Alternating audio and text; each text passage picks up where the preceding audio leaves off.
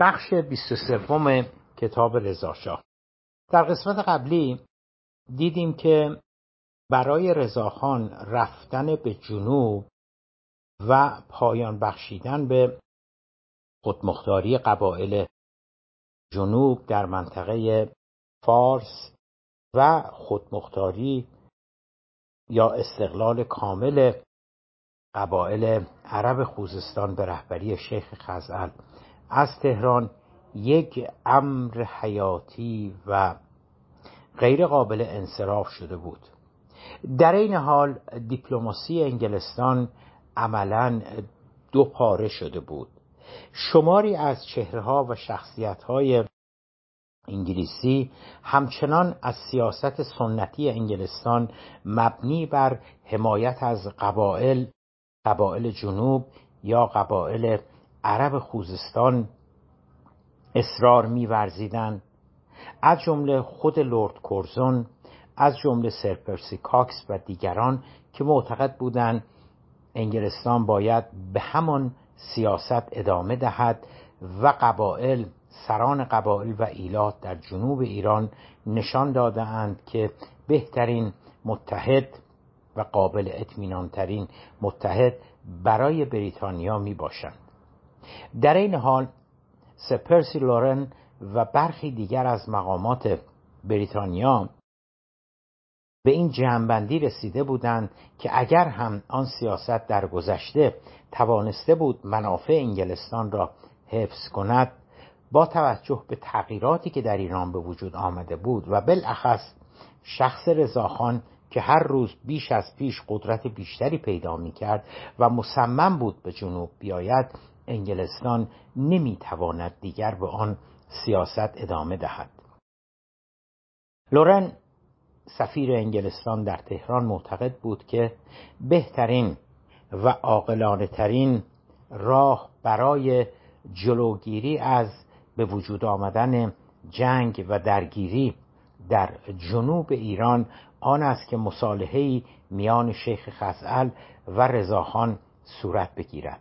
اما اگر مصالحه پیش نیاید و کار به نظامیگری بکشد در صورتی که بریتانیا از قبایل جنوب حمایت کند اتحاد شوروی بلشویکا مصمم هستند از این فرصت استفاده کنند و به کمک رضاخان بیایند. در آن صورت معلوم نیست آینده ایران به کدام سمت و سو خواهد رفت. ثباتی که ظرف سه سال گذشته رضاخان به دست آورده بر هم خواهد ریخت و معلوم نیست عاقبت کار چگونه خواهد شد. ادامه رفتن رضاخان به جنوب. دوگانگی در وزارت خارجه به مسئولان شرکت نفت در خوزستان هم سرایت پیدا کرده بود. در شرکت نفت کمتر کسی هواخواه رضاخان بود. در این حال مدیران شرکت به خزعل هم امید و باوری نداشتند. آنها به دولت انگلستان فشار می آوردند که جلوی درگیری نظامی در خوزستان بایستی گرفته شود.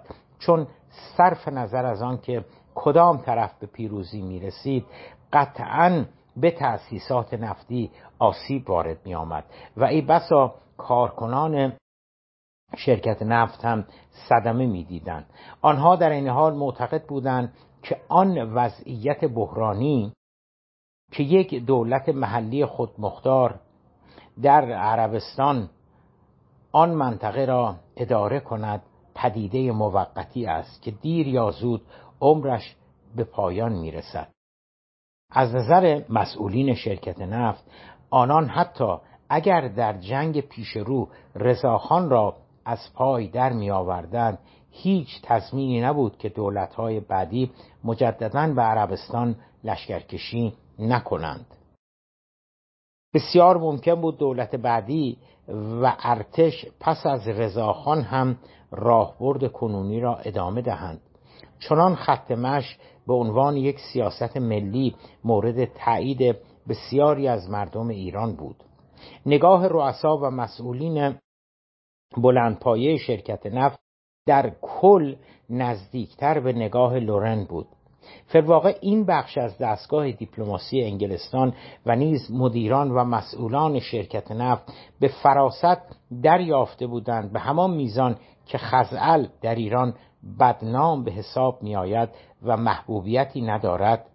داخل پرانتز جز در بستر وابستگی قبیلگی که آن را هم ستیزها کشت و کشتارها و رقابتهای درون طایفه‌ای می‌تواند از بین ببرد. رضاخان در میان بسیاری از مردم برعکس خزعل محبوبیت دارد. موقعیت سیاسی اجتماعی خزعل آنقدر خراب بود که حتی مخالفان سردار سپه هم اکراه داشتند تا به صورت علنی از وی حمایت کنند. خزعل به مدرس نامه می نویسد و از او انتظار حمایت داشت. اما مدرس مسلحت نمی‌دید به هواداری از وی حرفی بزند. دشمنان رضاخان حس می کردند پشتیبانی از خزعل لکه ننگی بر دامن آنها می شود و آنها را ضد ملی و مخالف تلاش برای همبستگی ملی ایران در نزد مردم جلوگر می سازد. بلا تکلیفی خوزستان میان خودمختاری و یا تبعیت از دولت مرکزی به طب نمی توانست برای مدتی طولانی ادامه پیدا کند. مسئولان شرکت نفت بیش از دیگران خواهان روشن شدن تکلیف بودند و از نظر لندن منطقی ترین و کم هزینه ترین گزینه همان گونه که پیشتر گفتیم آن بود که رضاخان بدون درگیری به جنوب برود اگر درگیری صورت می گرفت پیامدها در هر صورت برای لندن مصیبت بار از کار در می آمد. شکست نظامی خزعل یک رشته مشکلات و مصائب برای لندن به بار می آورد و شکست رضاخان متقابلا مشکلات و مصائب دیگر فرمول رفتن رضاخان به جنوب بدون درگیری فکری بود که اول از همه لورن آن را پیش کشید. اما خزعل به هیچ وجه آمادگی تن دادن به چنین مصالحه ای را نداشت. از سوی دیگر رضاخان هم به چیزی کمتر از تسلیم خزعل راضی نمی‌شد. سرانجام در اواخر تابستان مکدونالد به اوی دستور داد تا پیام زیر را از جانب دولت بریتانیا به خزعل ابلاغ کنند. نقل قول. خاطر خزعل می تواند آسوده باشد که حکومت اعلی حضرت پادشاه انگلستان هرچه از دستش براید می کند تا دولت ایران به حقوق و منافع خزعل توجه کافی مبذول بدارد. ولی در این حال ناچارم به خزعل یادآور شوم که تعهدات ما در قبال او منوط است به وفاداری او به حکومت مرکزی. و دوستانه از او بخواهید تا از هر گونه عمل خشونت آمیز که بسیار به زیان مصالح خود او و ماست خودداری فرزد به نقل از کتاب غنی صفحه 361 وزیر خارجه انگلستان برای نشان دادن تأکید لندن بر روی دستورالعمل فوق از سرکنسول بریتانیا در بوشهر می‌خواهد تا آن پیام را شخصا به شیخ خزعل تسلیم نماید. آن پیام یک نقطه عطف تاریخی شمرده می‌شد. پیام به معنای آن بود که خزعل عملا دیگر چندان نمی‌تواند بر روی حمایت نظامی بریتانیا حساب کند. اهمیتی نداشت که این سیاست توسط لورن یا اوی در تهران ساخته و پرداخته شده است یا مکدونالد و مالت در لندن. آن را تحریزی کرده بودند. مهم آن بود که آن فکر به سرعت تبدیل به استراتژی اصلی بریتانیا شد. استراتژی که دولت و وزارت خارجه جدید در لندن سفارت در تهران و مدیران شرکت نفت در اهواز از مدتها پیش نسبت به آن ابراز تمایل می کردن. پایبندی به قانون و تمکین از حکومت مرکزی که در دستورالعمل جدید آمده بود دقیقا همان کاری بود که خزعل از مدتها پیش کنار گذارده بود اوی همین استدلال را با وزارت خارجه در میان می‌گذارد که شیخ خزعل با خودداری از پرداخت بالیات و سایر دیون و تعهداتی که نسبت به حکومت مرکزی در تهران داشته عملا نمی‌توانسته مشمول تعهدات دولت بریتانیا قرار گیرد.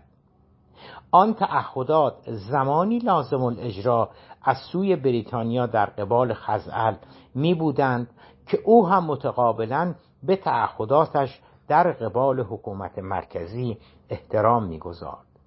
به نقل از کتاب غنی صفحه 362 چه این استدلال را عذر و بهانه مقامات بریتانیا برای شانه خالی کردن از تعهداتشان در قبال خزعل بدانیم؟ و چه آن را موجه و قانونی تلقی کنیم؟ حاصل پیام آن بود که شیخ باید فکر درگیری را فراموش کند و با رضاخان به نحوی کنار بیاید. سردار سپه همچنان مصمم به حرکت بود. او به اوی اطلاع داد که تصمیمش را گرفته و قشون پونزده هزار نفریش به زودی از اصفهان به سوی خوزستان به راه میافتند. خودش هم در روز سیزده آبان برای پیوستن به قشون از تهران به سمت اصفهان حرکت کرد. از آنجا که تاریخ بازگشتش روشن نبود فروغی وزیر مالیه را در قیاب خود مسئول اداره امور کرد. دیگر مشخص بود که او بلوف نمی‌زند و به چیزی کمتر از ورود قشون به خوزستان رضایت نمی‌دهد ولو آنکه حرکت نظامیش به شکست بیانجامد. تمهیدات بریتانیا برای حل مسالمت آمیز بحران ظاهرا به جایی نمی رسد حرکت رضاخان به معنای آن بود که اگر هر گونه مقاومتی بر سر راهش قرار می گرفت منجر به برخورد نظامی می شد وزارت خارجه با نگرانی دست به دامن لورن می شود تا پادرمیانی کرده و بحران را فرو نشاند. لورن که سرگرم گذراندن ماه اصلش در جنوب فرانسه می بود به همراه تازه عروس به سوی ایران مجبور به حرکت می شوند. سر راهش در پاریس ملاقات کوتاهی با احمد شاه می نماید. سپس از مارسی با کشتی روانه مصر شده و از آنجا به سمت خلیج فارس می رود. نقشه لورن آن بود که در دقیقه 90 و قبل از ورود قشون به خوزستان و بروز درگیری ملاقاتی میان شیخ خزعل و رضاخان به وجود بیاید. او در نخستین اقدامش بعد از حرکت قشون از خزعل می‌خواهد نامهای به رضاخان بنویسد و از برخی گفتههایش پوزش بطلبد. شیخ که متوجه شده سیاست انگلستان خیلی دیگر در حمایت از وی نیست کوتاه می آید و این نامه در 22 آبان به دست رضاخان می رسد. در آن نامه خزعل از سوء تفاهماتی که در گذشته میان آنان پدید آمده بوده عذر می خواهد و خود را تابع قانون و دولت مرکزی معرفی می کند. رضاخان هم به سفارت تلگراف می‌زند که معذرت خواهی شیخ را پذیرفته است اما با توجه به نزدیک شدن زمستان و فصل سرما نمی‌تواند در میانه راه قشون را متوقف نماید و آنها باید به منطقه گرمسیر برسند. پاسخ رضاخان چیزی نبود که لورن انتظارش را داشت و نشان می‌داد از سردار سپه برای رفتن به جنوب بسیار جدیتر از آن است که آنها تصور می‌کردند. سرما و گرما مسلما بهانه بیش نبود بلکه او به خزعل و حرفهایش اعتماد نداشت و می‌خواست او را خل اصلاح کند. خصوصا حالا که دیگر مطمئن شده بود بریتانیا قصد مداخله نظامی در حمایت از شیخ را ندارد. خزعل نیز دریافته بود که اگر بخواهد در برابر نیروهای دولتی بایستد خبری از حمایت بریتانیا و قول و قرارها و تعهدات دولت فخیمه در کار نیست.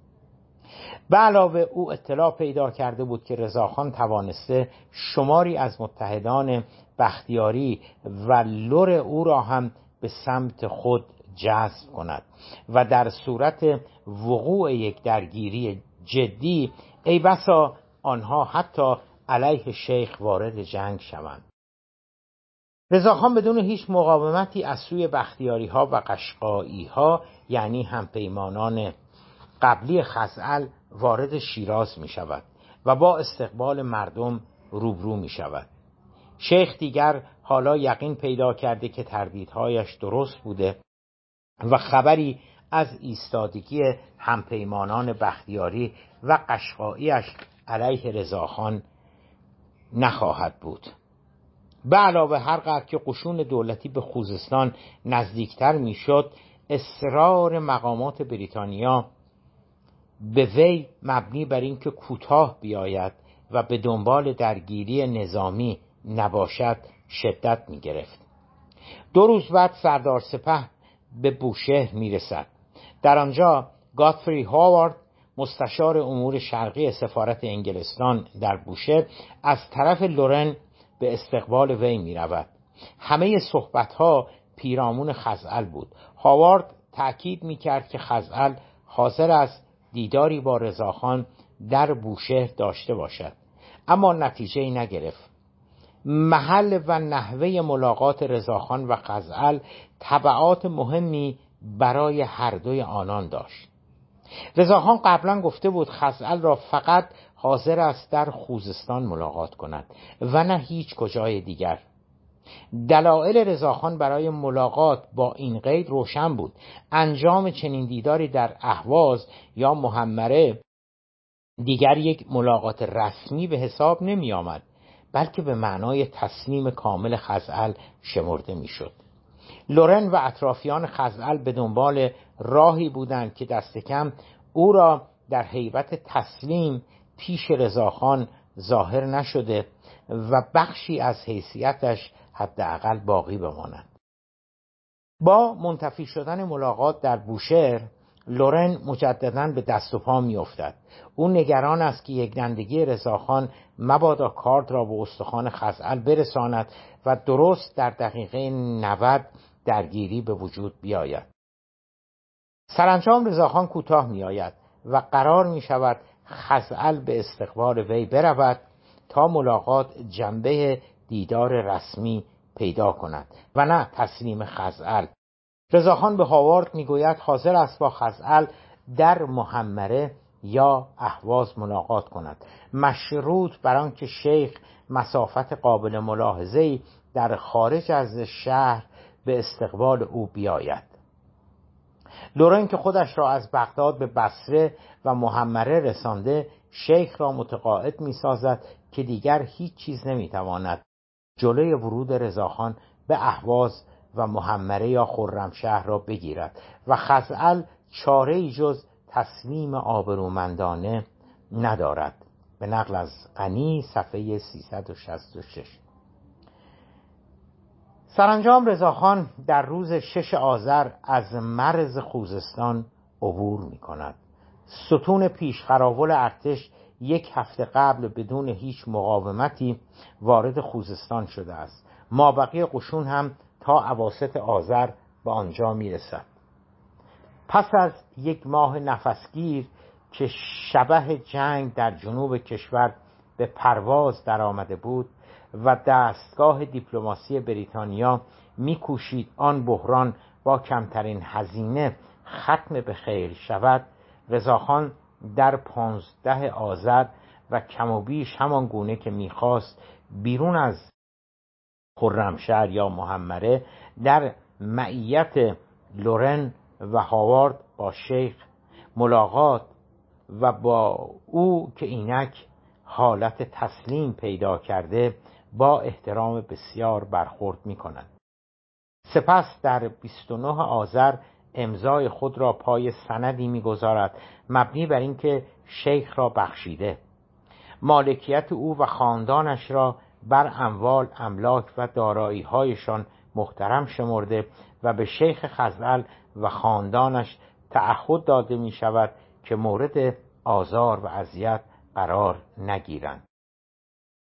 غنی صفحه 368 قبل از تنظیم آن سند رسمی رضاخان به شیخ می‌گوید می‌تواند مقام و مزایای خود را همچنان حفظ کند. در مقابل شیخ هم تعهداتی می‌دهد. او میپذیرد حاکمیت دولت مرکزی بر عربستان یا خوزستان را بدون هیچ عذر و بهانه‌ای و به طور کامل به رسمیت بشناسد. تمامی بدهی های مالیاتی و سایر دیونی را که به دولت دارد بپردازد. و بالاخره نام قدیمی عربستان که خوزستان بود مجددا به آن بازگردد. برای هیچ کس تردیدی نماند که خوزستان پس از قریب به دو دهه مجددا جزء مملکت ایران شده است. حالا دیگر رضاخان عجله‌ای برای بازگشت به تهران نداشت.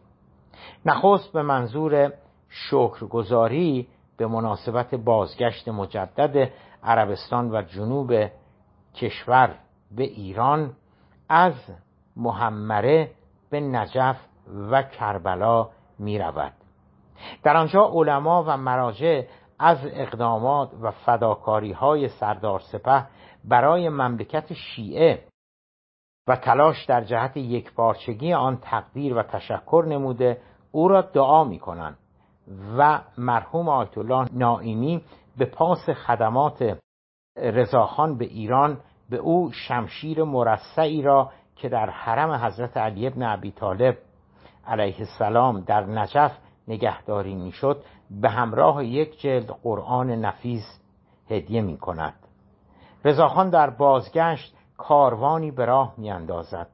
آن هدایا را به نمایش گذارده و همچون یک قهرمان شهر به شهر مورد استقبال مردم قرار می‌گیرد از یک طرف پیروزی بر شیخ خزعل آن هم بدون شلیک یک گلوله و از طرف دیگر سکوت اگر نگفته باشیم تصمیم انگلیسی ها فتح الفتوحی بود که خود رضاخان هم تصورش را نمی کرد. دو هفته بعد با ورود ستونهای قشون به اهواز ارتش پس از قریب به دو دهه در خوزستان مستقر می شود سرتیب فضل الله زاهدی که فرماندهی سپاهیان پیش قراول را بر عهده داشت به حکمرانی نظامی ایلات خوزستان سرهنگ عبدالعلی خان اعتماد مقدم به عنوان حاکم نظامی دسفول سرتیب محمد حسین میرزا فیروز به سمت فرماندار نظامی کوکیلویه و بختیاری و بالاخره سرتیب ابوالحسن خان پورزند به فرمانداری نظامی پشتگو یا ایلام امروزی منصوب می شوند. رضاخان مصر بود در این حال شیخ را با خودش به تهران بیاورد. البته با احترام. اما خزعل به او اعتماد نداشت. و ترجیح می‌داد در خوزستان و در میان طرفدارانش بماند. لورن چندین بار به خزعل توصیه می کند که همراه رضاخان به تهران برود. اما خزعل تردید کرده و می ترسد علت ظاهری اصرار رضاخان تصفیه حسابهای مالی و انجام پارهی امور اداری بود. اما در حقیقت واهمه داشت. مبادا با ماندن شیخ در منطقه. او در اولین فرصت ممکن مجددا به کمک اقلیت در تهران احمدشاه در پاریس و مهمتر از همه قبایل جنوب دست به تحرکات جدیدی بزند. چنین وضعیتی قبلا در برخی از مناطق پیش آمده بود. از جمله در استراباد یا گرگان امروزی که علا رقم تسلیم ترکمنها آنها پس از آنکه از رفتن رضاخان به جنوب مطمئن می‌شوند از آن حرکت یعنی غیبت او در تهران سو استفاده کرده و جدای از محاصره بجنورد و گرگان راه تهران مشهد را هم میبندند. فلواقع هیچ کس به اندازه خود رضاخان از این حقیقت آگاهی نداشت که اگر شیخ تصمیم به مقاومت می گرفت و بختیاری ها و سایر قبایل به کمکش می آمدن آنها حتی بدون دخالت انگلستان هم احتمال داشت بتوانند جلوی او را بگیرند. بلکه ای بسا او را وادار به عقب نشینی به سمت اصفهان هم می کردن. بنابراین و علا رقم آن پیروزی خیره کننده او به شدت نگران حضور شیخ در جنوب بود و اصرار داشت او را به تهران بیاورد. رضاخان به لحاظ خصوصیات شخصی فردی بسیار شکاک و بیاعتماد بود. بالاخص نسبت به کسی چون خزعل که جدای از گذشتهش همواره می توانست جهت بازگرداندن احمد شاه به کشور در خدمت مخالفین قرار بگیرد. رضاخان برای راضی کردن او نخست متوسل به لورن شد و سفیر هم بعد از هماهنگی با لندن در این مورد اقدام کرد. منتها شیخ به بهانه کسالت محترمانه این درخواست را نپذیرفت. بعد از نتیجه نگرفتن از وساطت انگلیسی ها رضاخان به سرتیب زاهدی دستور داد بدون علم و اطلاع انگلیسی ها و یا اطرافیان خود خزعل یک شب خود را مخفیانه به کشتی تفریحی شیخ رسانده او را در حقیقت بایند. و سریعا و مخفیانه به تهران بیاورند. زاهدی با مهارت تمام این نقشه را به اجرا درآورد و شبانه شیخ و یکی از پسرانش را سریعا به تهران منتقل کرد. لورن با خیال راحت سرگرم گذراندن مابقی ماه اصل قطع شده اش با همسرش در تخت جمشید شیراز بود که از ماجرای ربوده شدن خزعل اطلاع پیدا کرد. او خود را سریعا به تهران میرساند و پس از کسب خبر از سلامتی شیخ برای لندن گزارش فرستاد که او در سلامتی کامل است و در یکی از منازل بزرگ خودش در تهران اسکان داده شده و هیچ خطری وی را تهدید نمی کند چون رضاخان در نهایت احترام با او رفتار می نماید بعد هم می افزاید مقصر این عمل خود وی یعنی خود خزعل می بوده اگر خودش به تهران می آمد هیچ یک از آن اتفاقات نمی افتاد قنین صفحه 368 در این حال آوردن شیخ خزعل به تهران باعث رعد و برقی در روابط تهران و لندن هم شد. پس از انتقال شیخ به تهران لورن به هاوارد نفر دوم سفارت دستور داد به دیدن خزعل برود. ولی مأمورین محافظ از ورود وی به اقامتگاه خزعل خودداری می کنند. لورن از هاوارد خواست برای اعتراض به آن رفتار به دیدن رئیس الوزراء رضاخان برود. اما سردار سپه هاوارد را با خشم از اتاقش بیرون کرده و ضمن فحاشی فریاد زنان به او گفت نه لورن و نه هاوارد هیچ کدام حق دیدار با شیخ را ندارند. هاوارد هم یادداشت شدید و لحنی به وزارت خارجه ایران فرستاد و عملا لورن و رضاخان که رابطه بدی با هم نداشتند مجبور شدن قهر کنند.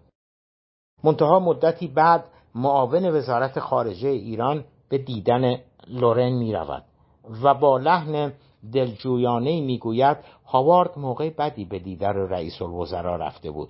او همان موقع خبر شکست مجدد قوای دولتی از ترکمنها را شنیده و به شدت عصبانی بود وگرنه فحاشی نمی‌کرد. چند روز بعد از آن برخورد رضاخان خود شخصا در مهمانی شام بزرگی در سفارت انگلستان حضور پیدا می کند و به لورن می گوید خزعل تحت الحفظ است. ولی می تواند میهمان در منزل بپذیرد. شیخ تا آخر عمر در آن منزل اقامت داشت. اگرچه با نهایت احترام با وی در آن منزل رفتار می‌شد. به علاوه کم کم مراقبت ها از وی کاهش یافت. اما او همچنان حق خروج از تهران را نداشت.